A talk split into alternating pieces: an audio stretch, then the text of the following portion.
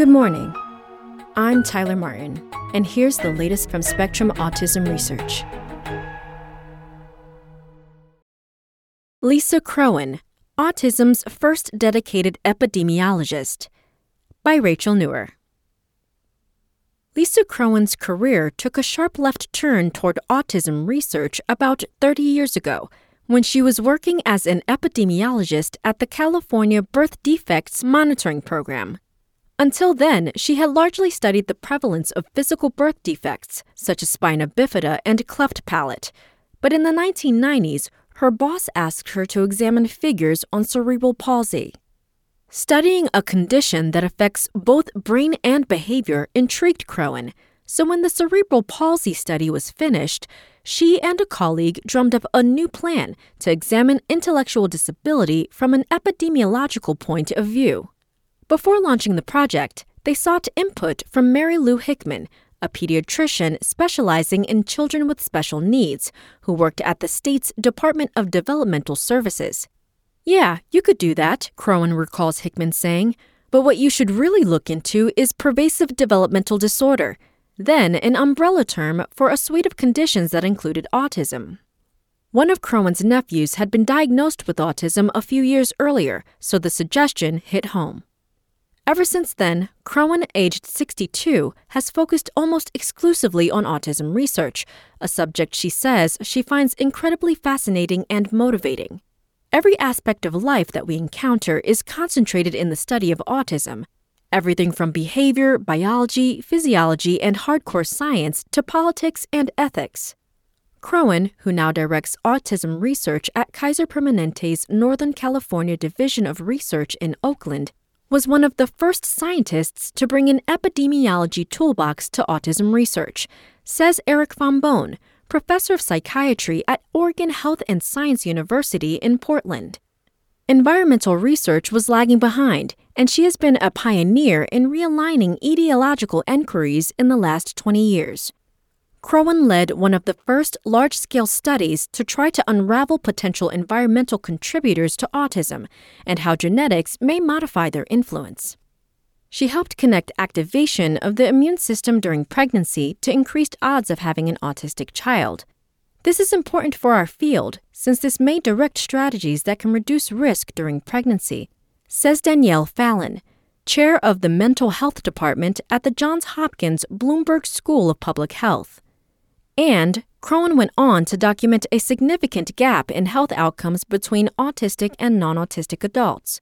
The work was a tour de force and a crucial wake up call that prompted other labs to investigate such health disparities and find solutions, says Elizabeth Weir, a research associate at the Autism Research Center at the University of Cambridge in the United Kingdom. In recognition of Croen's many contributions to the autism field, in May 2021, the International Society for Autism Research, INSAR, named her a Fellow, the highest honor that INSAR gives. Lisa is an absolutely outstanding epidemiologist, Fallin says, due to her careful choices about what to study, her rigorous approach to research, and her ability to communicate findings in meaningful ways. Her results have helped shape the field of autism epidemiology. Croen is driven, Fallin says, by a deep desire to improve people's lives. Croen grew up in Palo Alto, California, the daughter of a neurologist and a social worker. Inspired by her parents, she considered becoming either a specialist in primate behavior or a teacher. A precocious violin player, she also thought about a career in music. At the University of California, Berkeley, though, she ended up majoring in environmental science because, she says, I got to do all sorts of science and also continued taking anthropology, political science, philosophy, and music. Croen found her calling after graduation when her brother, a physician, introduced her to an epidemiologist. Talking with her brother's colleague reminded her of lessons that had fascinated her as an undergraduate how major development projects, such as the Aswan Dam in Egypt, can lead to unexpected infectious disease outbreaks, or how a hospital building's features, such as having many windows, can improve patient outcomes. Oh my God, she recalls thinking at the time, this field allows you to study all these different things and it's health related. Croen enrolled in a master's program at Berkeley School of Public Health and then in 1986 took a job at the California Birth Defects Monitoring Program. After her pivot to focus on autism a decade later, she was energized by the fact that so little was known about the condition at the time. I saw quickly that there were very few people studying autism, and what an incredible opportunity, she says. In 1996, the same year she began her work in autism, she earned a doctorate in epidemiology from the University of California, Berkeley. From the beginning, Croen wanted to look for biological signatures that could be measured at birth to predict an eventual autism diagnosis, an interest that led to the first study to look for such markers among newborns.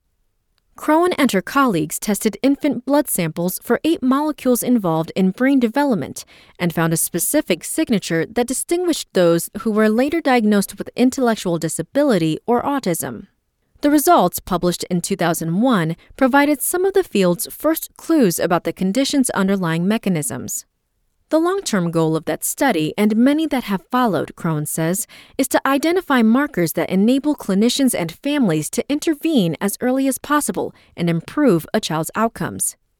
I am a scientist, but I'm not just this bench scientist, she says. I really like the application. In 2001, Croen moved to Kaiser Permanente to oversee a range of research on children admitted to the neonatal intensive care unit. But within two years, she again chose to focus on autism. Quickly, it became my sole focus, she says. Croen launched a landmark population based effort to dig up clues to the condition's environmental and genetic drivers, the Early Markers for Autism EMA study. The team analyzed nearly 1,500 blood samples from pregnant women and newborns for immune markers, hormones, chemicals, and genetic factors and connected them to child outcomes. The results have spawned more than 20 papers linking autism to prenatal exposure to certain endocrine disruptors such as PCBs and weakening its association with vitamin D levels in a woman or her child. Several analyses showed that immune markers in a woman can influence the chances of autism in her baby. One published in 2019 used health records to link infection and fever during pregnancy to elevated odds of having a child with autism. It's funny because people now are like, oh, well, we know autism and the immune system have things to do with each other, says Judith Van de Water, an immunologist at the University of California, Davis, and Croen's frequent collaborator. I think the work we've done has really helped remove that barrier. One summer Friday afternoon in 2015, Croen joined Van de Water at her cluttered office in Davis with views overlooking Mount Diablo. Their goal to brainstorm a new study that would build upon the EMA findings and more thoroughly untangle the relationship between a child's outcomes and a woman's immune or cardiometabolic profile during pregnancy. Three hours later, the two had worked through the bones of what we thought the study should be, Van de Water says. The grant proposal they submitted spelled out how they would draw data from Kaiser's patient population, giving them access to detailed medical records, Unlike the EMA data they had collected, the Kaiser records contain rich information about the clinical diagnoses a woman may have received during pregnancy, as well as blood samples collected during her first and second trimester.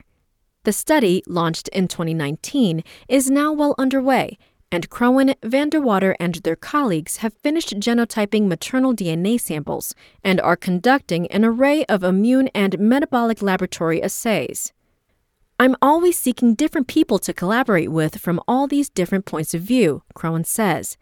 I like to learn new things, I like to talk to people, and I really like to work together. This multidisciplinary approach has been particularly useful for studying autism because of the condition's astounding diversity, she says. It's not just one thing. For her nephew, who has been her inspiration from the start, Autism has meant declining health with age, including challenges with seizures, anxiety, sleep, and gastrointestinal problems, among other issues. Not only is there a lack of services for autistic adults like him, Croen says, scientists seem to ignore them too. All those people diagnosed as kids are becoming adults, she says. No one was really paying attention to that. So a few years ago, Croen set out to investigate the health of autistic adults on a large scale and confirmed that there is a glaring gap. The work has had a significant impact, says Christina Nicolaidis, professor of social work at Portland State University in Oregon. It has allowed us to say with greater confidence that autistic young adults experience increased rates of co occurring health conditions, greater overall health expenses, and lower rates of preventative services such as pap smears.